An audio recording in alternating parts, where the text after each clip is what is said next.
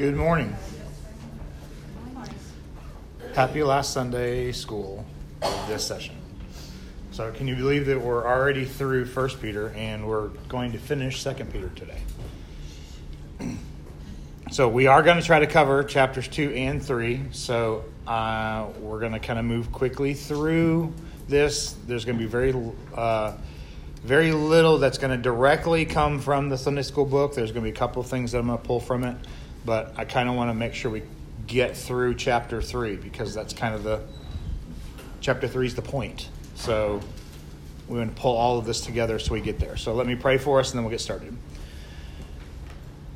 Father, thank you again for this opportunity to freely study your word uh, without fear of intimidation or threat, um, to have a place that we can come to on a regular basis, just to, to fellowship, to congregate together, to, to love on each other and worship you in the process. Father, um, help us to understand what you're wanting to say to us through the book of Second Peter today. In Jesus' name, amen. So, being the last Sunday school lesson for First and Second Peter, let's review before we get into the lesson. So, what was First Peter about? I want all seven points. No, I'm just kidding. What's the basic point of First Peter? the reward for your suffering. Okay, reward for your suffering. That's probably a good way to put it. The, the point is that you're going to suffer if you're truly a believer, and there's a purpose to your suffering, right? So then we get to Second Peter. So Peter's writing again to the people that he's written to before. He doesn't mention suffering this time. Where does he start? This was Gil's lesson. Where does he start? Right. First thing is to know your salvation. And what's to know?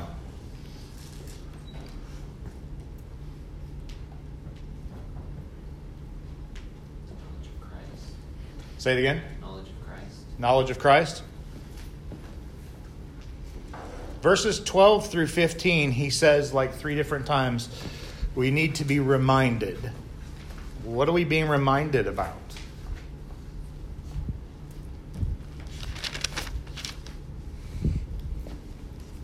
What truth is? What truth is? Where does your faith come from? Verse 2.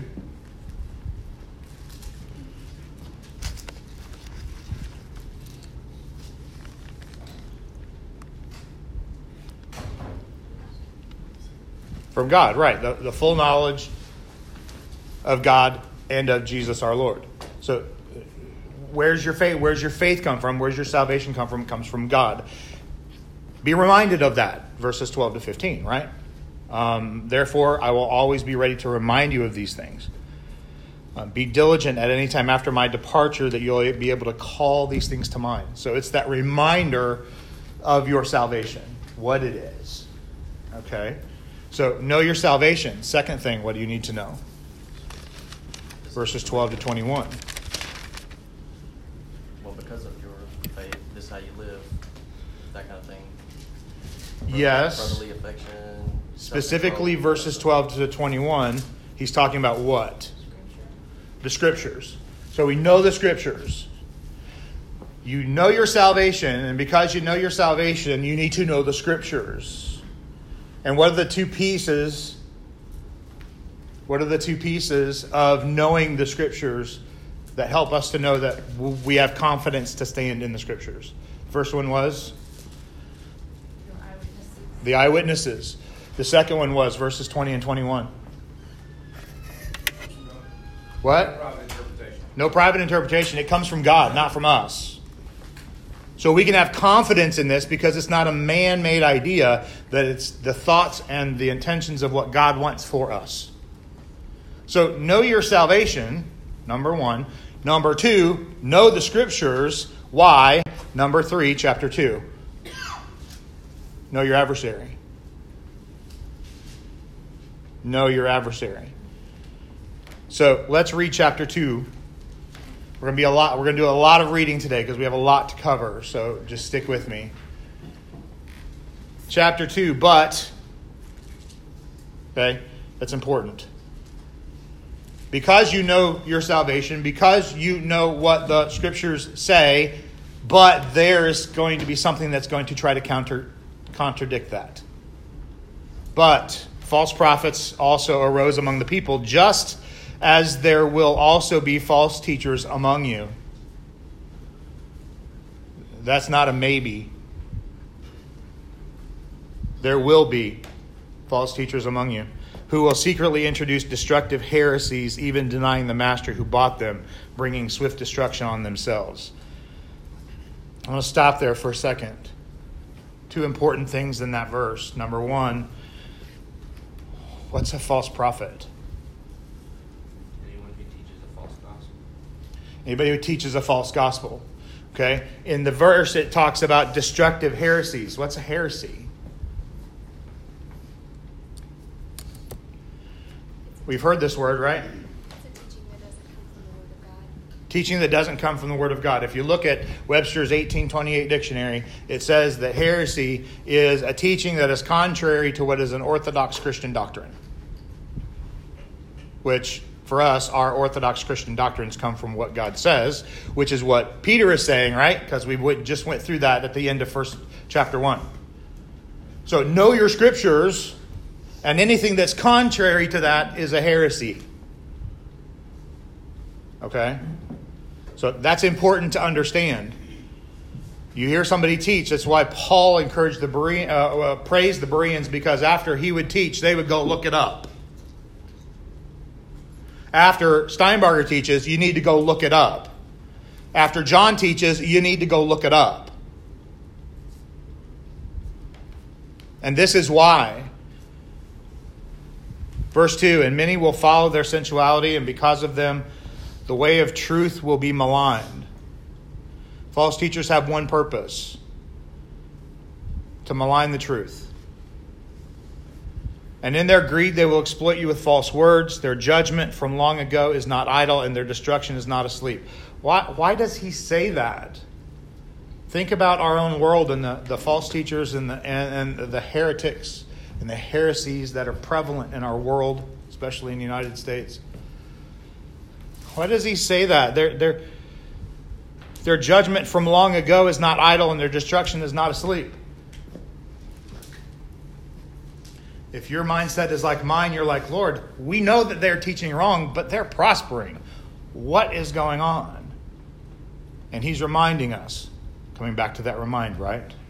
He's reminding us their judgments, it's not idle, it's coming. In God's times. And he comes to that at, in chapter 3, right? Because we don't understand time the way God understands time. We are in time, he is outside of time. So what seems to us to be a long time, and it comes back to that verse in chapter 3, right? To the Lord a day is like a thousand years, and a thousand years is like a day. We do, he, does not, he does not deal with time the same way that we deal with time. So and when we feel like he's been a long time wait coming on this, to him, uh, it's just a fraction of a second. So don't be discouraged that their judgment hasn't arrived yet, it's coming. For if God did not spare the angels who sinned, and now he gets into chapter 2, now he's just explaining how God has judged through the Old Testament history. For if God did not spare angels who sinned, but cast them into the pit and delivered them to chains of darkness, being kept for judgment. Stop there. Have all angels been thrown into the pit waiting for judgment?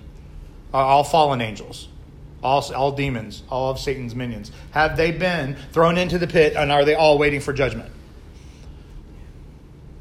No, there are plenty of them that work right now, yes? So he's talking about a very specific group of angels here that were judged early, not early, they were, they were dealt with early on. A lot of commentators point right to Genesis 6 for this. Verse 5 And he did not spare the ancient world, but preserved Noah, a preacher of righteousness, with seven others, when he brought the, a flood upon the world of the ungodly. So now, Genesis 6, now Genesis 11, pointing to the flood. Oh, and, and the time from Genesis 6 to Genesis 11, that's a considerable amount of time to us. But the ungodliness of the world was still judged.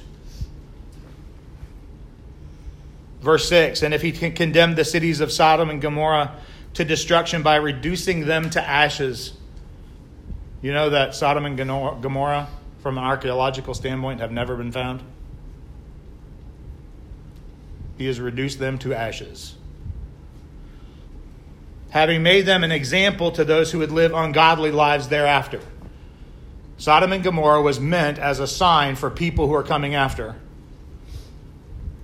a sign that people in the United States have forgotten about.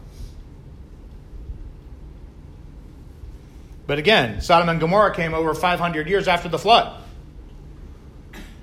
So for us, a long period of time. For God, a moment. And, uh, and if he rescued Lot, righteous Lot, oppressed by the sensual conduct of unprincipled men, for by what he saw and heard, that righteous man, while living among them, felt his righteous soul tormented day after day by their lawless deeds. Now, if you go back and read Genesis, Lot didn't appear to be a very righteous person. Uh, bickered with his uh, bickered with his uncle. Lived in a very ungodly place. Right? Chose to live in an ungodly place. But what this is telling us is even through all of those things that we would say, eh? Scripture says that he was righteous. That is a judicial statement, that's not a practical statement. So, from Scripture's perspective, he was a believer, for, for lack of a better term. He, he was justified just like Abraham was justified. And he repeats righteous in verse 7 and in verse 8 twice. Because I'm sure he's going, look at history. Yes, he was righteous.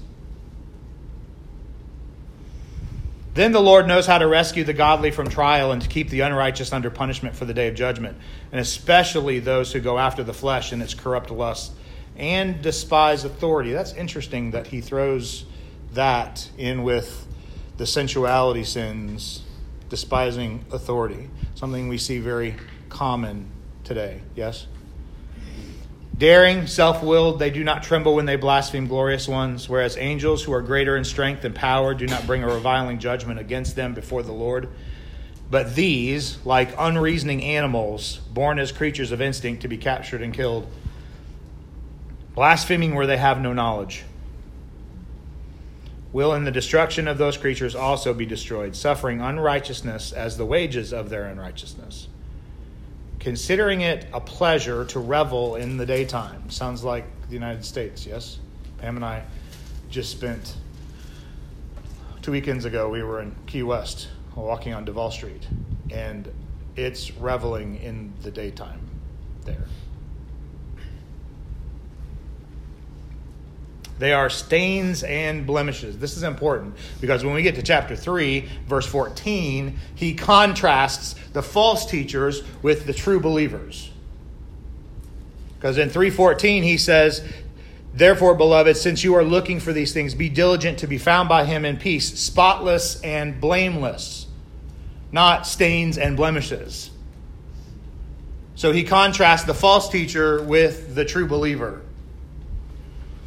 having eyes full of adultery and unceasing sin, enticing unstable souls, having a heart trained in greed, heart trained in greed. Not just a greedy heart, but they've trained their heart to be greedy. They are cursed children.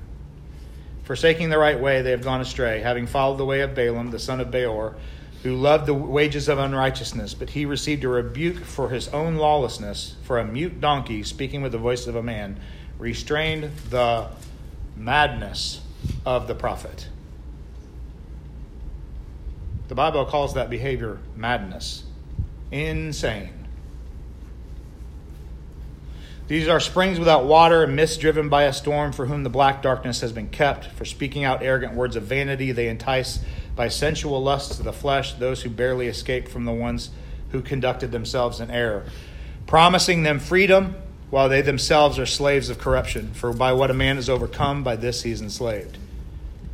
For if they are overcome, having both escaped the defilements of the world by the knowledge of the Lord and Savior Jesus Christ, and having again been entangled in them, the last state has become worse than the first. For it would have been better for them not to have known the way of righteousness than having known it, and to turn away from the holy commandment handed on to them. The message of the true proverb has happened to them. A dog returns to its own vomit, and a sow, after washing, returns to wallowing in the mire. And then we get to chapter 3.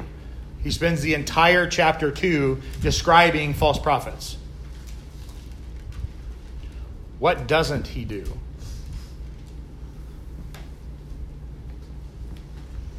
He describes them. First thing we needed to know is to, to know our salvation. The second thing we need to know is to know our scriptures. Third thing we need to know is know our adversaries. But what are we told? What does he not talk about?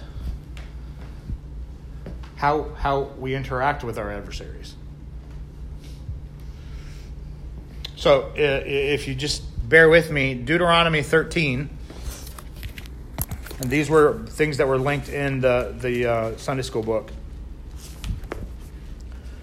I'm not going to read the entire chapter because he in the Sunday school book he quotes the entire chapter, but there's a couple verses I want you to pick up on here. If a prophet or a dreamer of dreams arises among you and gives you a sign or a wonder, and the sign or wonder comes true, Remember, back in the Old Testament, one of the ways to determine if a prophet was truly a prophet was whether their, what they prophesied came true or not.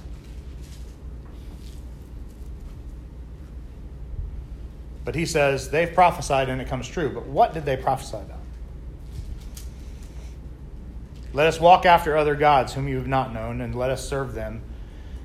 You shall not listen to the words of that prophet or that dreamer of dreams now, this is important, for Yahweh your God is testing you to find out if you love Yahweh your God with all your heart and with all your soul.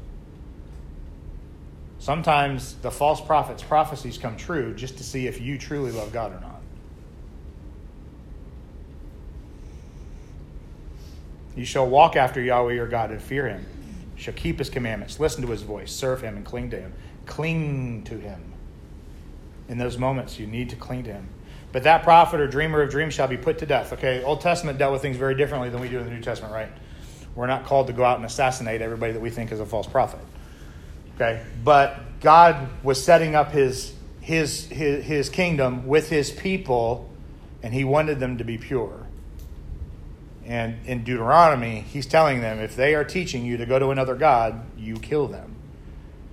Okay? That's how serious this is. But this is the next piece that's important for us to remember, especially when we have family members who teach wrong things. If your brother, your mother's son, or your son, or your daughter, or the wife you cherish, or, you, or your friend who is as your own soul entices you secretly, saying, Let us go do these things. Verse 8 You shall not be willing to accept him or listen to him, your eye will not pity him, and you will not spare him or conceal him. These aren't the people out and about, these are the people that we live with day in and day out. They get the same, you shall surely kill him. Same consequence as those who are not part of your family who are doing the same thing. That's how serious this is. He jumps to Jeremiah 23, and I'm not going to go there, but it's interesting in Jeremiah 23, he references Sodom and Gomorrah, which is what Peter also referenced in chapter 2, right? Ezekiel 13, he says that we are to call them out.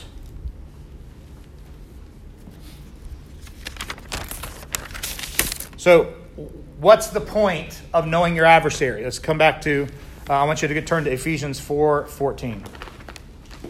Jumping all the way back to the end.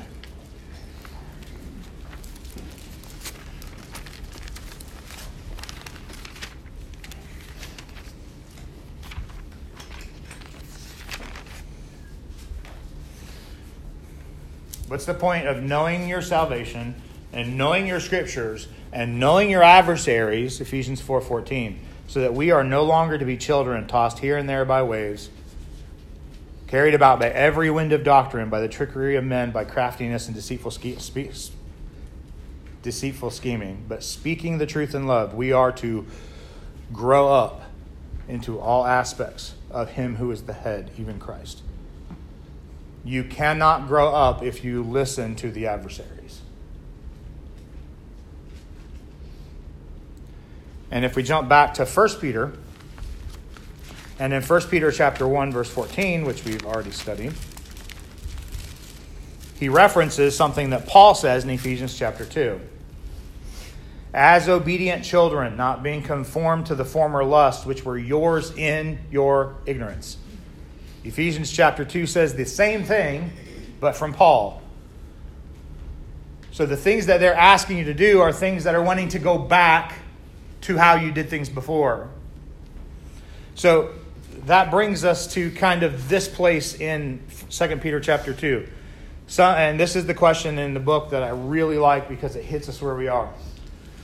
Some say that we should live and let live, that it's arrogant and sometimes and even wrong to question the sincere beliefs of others.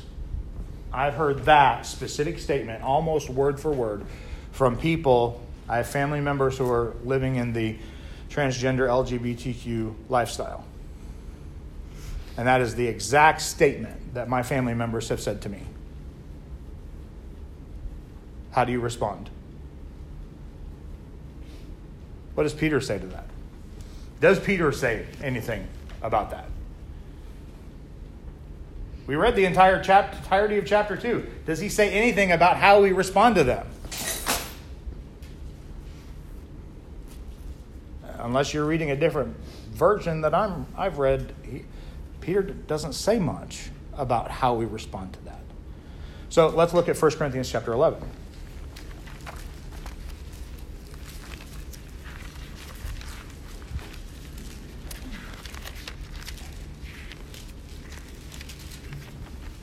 Verse 19.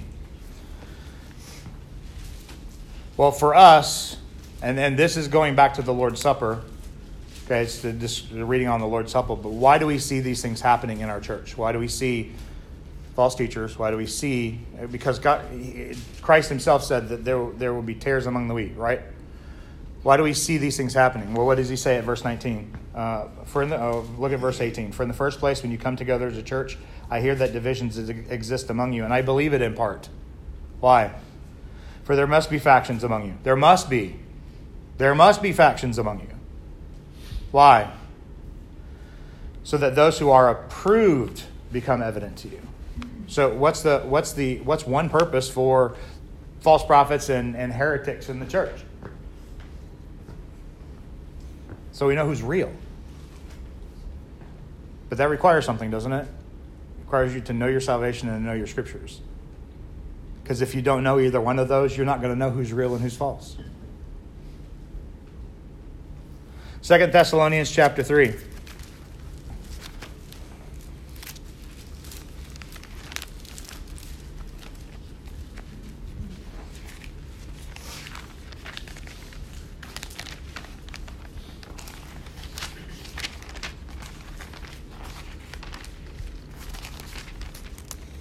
verses 14 and 15. And if anyone does not obey our word in this letter, take special note of that person to not associate with him so that he will be put to shame. Yet do not regard him as an enemy, but admonish him as a brother. Remember, Peter is talking to the church. So we, he's talking to people that are teaching these things inside of our church. We are to confront the people that are teaching these things inside of our church. Yes? Okay, that's what he says. But do it as a brother. Okay? Now, this doesn't connect to my nephew. Because my nephew is not in my church.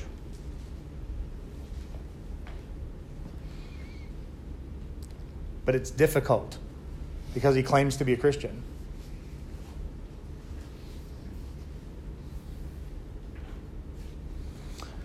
Titus 3, and again, we're still talking about what's going on in the church. That's where Peter's, Peter's focus is, is the church. 3 9 to 11. But avoid foolish controversies and genealogies and strife and conflicts about the law, for they are unprofitable and worthless. Remember, we're talking about the church, right? Reject a factious man, somebody who likes to, to stir stuff up. After a first and second warning, knowing that such a man is perverted and is sinning, being self condemned. So, Peter doesn't talk about it, but Paul talks about it in Titus, in Second Thessalonians, in First Corinthians, how we deal with people in the church, in our church, that are teaching these things. So we have to remember that. Chapter 3. And we're going to quickly move through chapter 3 here. So we know our salvation, we know our scriptures, we know our adversaries for what purpose? Well, we have to know what prophecy, uh, the prophecies that have been given to us. Chapter 3 talks about the prophecy, but I want you to get the big picture here. Let's read uh, the first 13 verses, and then I want to talk a little bit about that. This is now, beloved, the second letter I'm writing to you, in which I am stirring up your sincere mind by way of reminder. Here's that reminder again.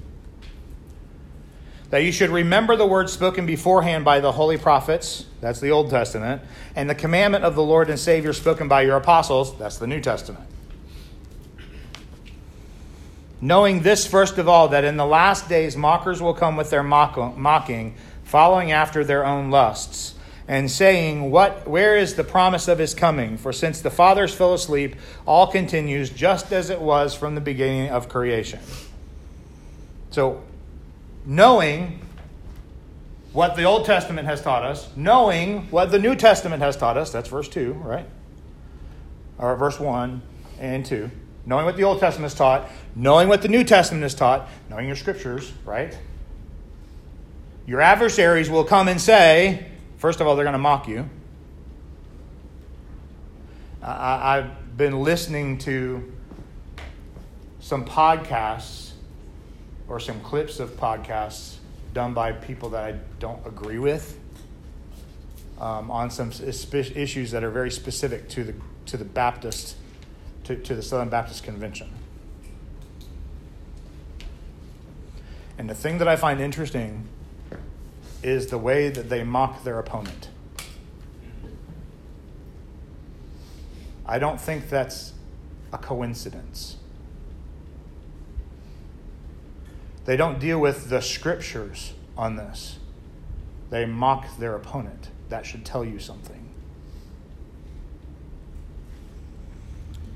Mockers will come in the last days, following after their own lusts and saying, Where is the promise of his coming? Now, this is important because what did this is talking about the day of the Lord. We get into the rest of this part of the chapter. It's talking about the day of the Lord. That's that that's future, right?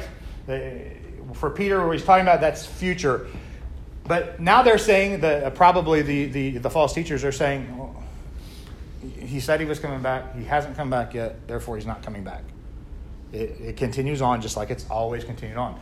Now, in the current world, in our current world, that same argument is used in this this way. And, and, and you guys know my science. I love science because, and, and at some point it had to come back to this, right? I'm going to bring science into this. What's the, the, the big overarching topic in the science world that contrary to what the Bible teaches? Evolution, right? It takes millions and millions and millions of years for all of these things to take place. And it's they call it uniformitarianism. Um, what happened today is the same thing that happened yesterday, and at the same speed, at the same pace. Same thing that happened 10 years ago, 100 years ago, 1,000 years ago, a million years ago. And it's over that long period of time that these, these things happen, and things never change. Sounds very familiar to this, doesn't it?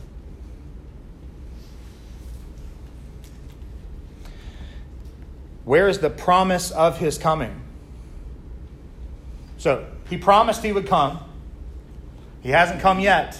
Therefore, it's all just going to continue just like it's always continued. Okay? Do you see the connection here? Okay?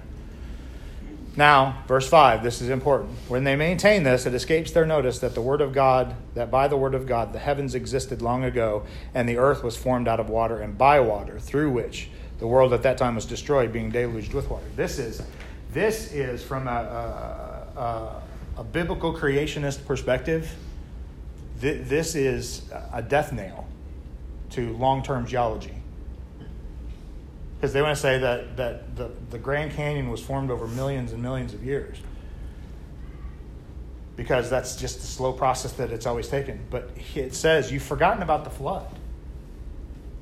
You've forgotten about the flood, where, where things happened very quickly. And a lot of the things that history has shown, Mount St. Helens, that things that we thought took millions of years as a society can take six hours to complete. So you're saying because things haven't seemed to be continuing on in the same pace that they've always continued, that what has been predicted won't happen.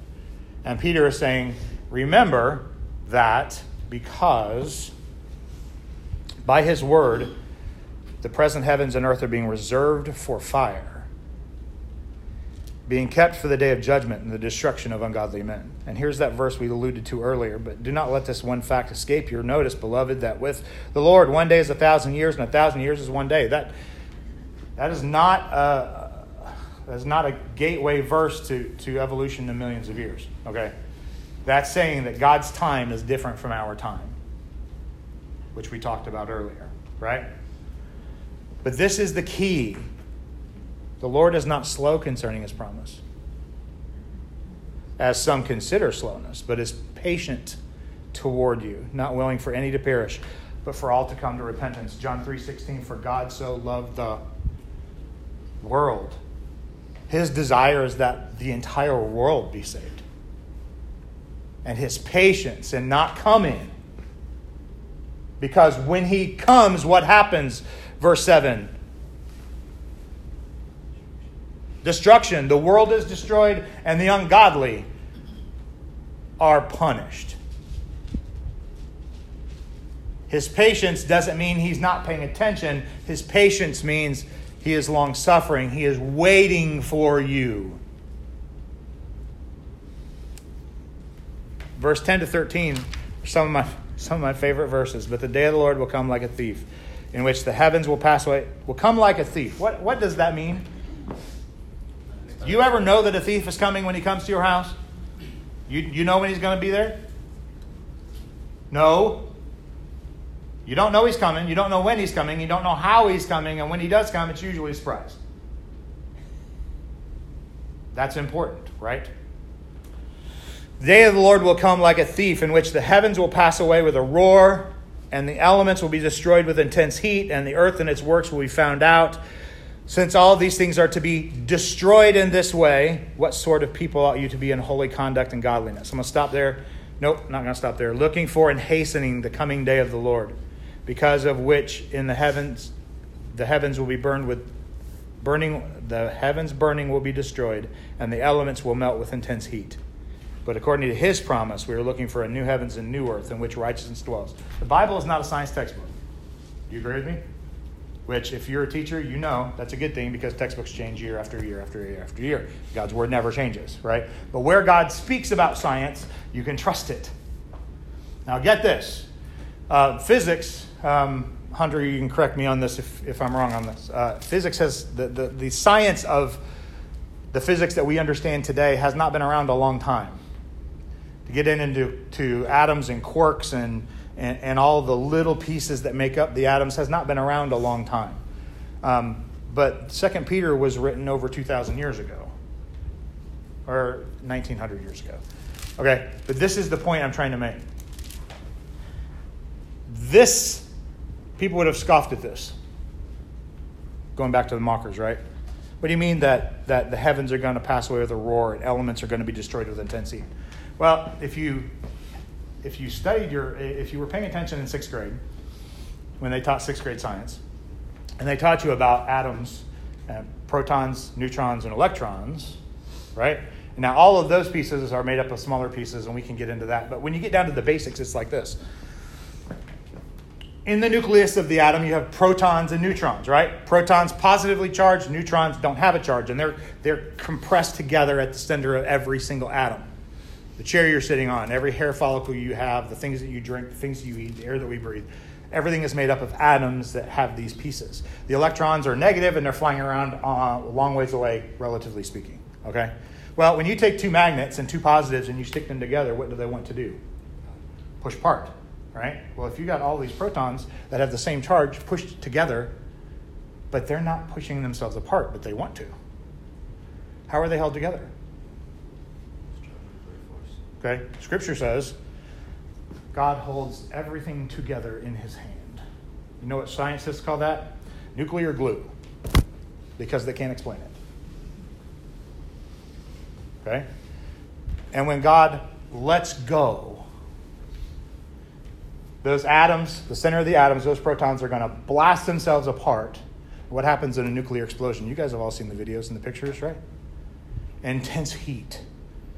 When the explosion happens, there's a, there's a blast of wind that goes out and then back up. Here, the heavens will pass away with a roar. The elements will be destroyed with intense heat. And the earth and its works will be, and mine says found out, but the Greek word means taken apart. So before all of this was known, he had it written down. That's what's coming. It's a promise. Right? Verse 7 it's a promise. Okay? Now, this is why. Therefore, beloved, because of all of this, and since you are looking for these things, we should be looking for these things. Be diligent to be found by him in peace, spotless and blameless. And consider the patience of our Lord as salvation now he's going to do an aside here, just as our beloved brother Paul, according to the wisdom given to him, to, have, has written to you. So he's saying, Paul and I agree on this.